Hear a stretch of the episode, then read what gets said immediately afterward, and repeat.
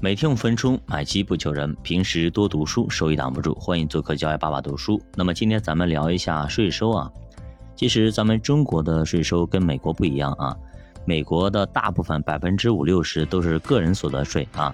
咱们中国的大部分的税收来自于增值税啊，增值税。看咱们平时开的发票是吧？增值税发票就是这么个意思。所以说，很多时候中国的消费者啊，就是中国的税收啊，大部分来自于咱们的。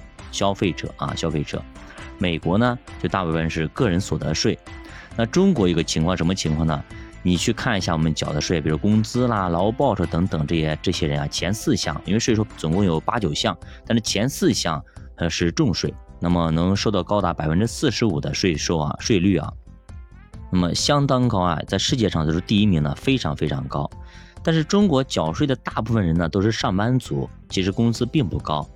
呃，中国有个情况，贫富差距特别大，就大部分有钱人啊，他基本上他前面这四项很少很少的，比如说那个刘强东嘛，他算很有钱的人对吧？京东老板刘强东，他一年花多少钱呢？有媒体问他，他说花一百万。其实这么有钱的人才花一百万，那么更有甚者，更更厉害的啊，更厉害的。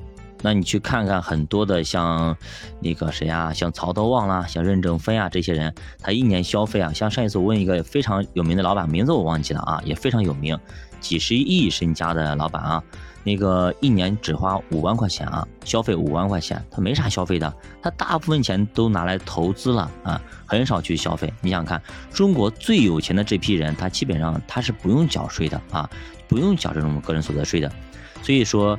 呃，中国的税收就有一个问题，就是说，大部分有钱人他不用缴这个税，没有钱的人大部分都在缴税。所以你想想看，所以共同富裕怎么去操作？肯定要去转变税率啊，像美国一样的，对吧？美国就是个人所得税，你都要去交，你所得了你就要去交。所以很多人为了避税，为了免税，是吧？大部分人有钱人都会去做慈善，因为做慈善可以去增加你的免税的额度，对吧？那中国慢慢的也会向这个方向去发展啊，不再说转嫁于消费普通的这些低层的或者普通的人民呢，会把税收慢慢的转嫁到有钱人。像我们前些年啊，前很多年时候，那那个时候我们讲究效率，是吧？要先富带动后富。那现在呢，基本上这个阶段已经过去了啊。慢慢的，我们需要共同富裕。就先富的你要带动后富，发现先富的不怎么愿意带动后富，那么我们只能够实行共同富裕。比如说，你像，比如说我有一套房子，你有十套房子，在中国，那么过去这十年、二十年，什么是拉开人们收入的差距的？那么其实就是房地产，对吧？比方说你有十套房子，我有一套房子，对吧？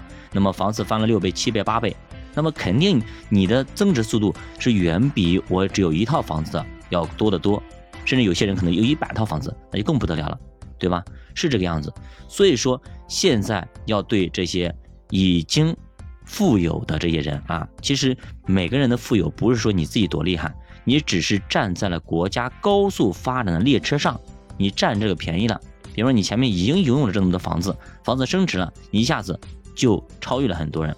这个超越速度是不可能通过你打工普通的打工去来超越的来完成。所以说国家现在慢慢的把税收也进行一个调整，对吧？比方说这些年非常有名的，对吧？我们杭州的这个威亚，对吧？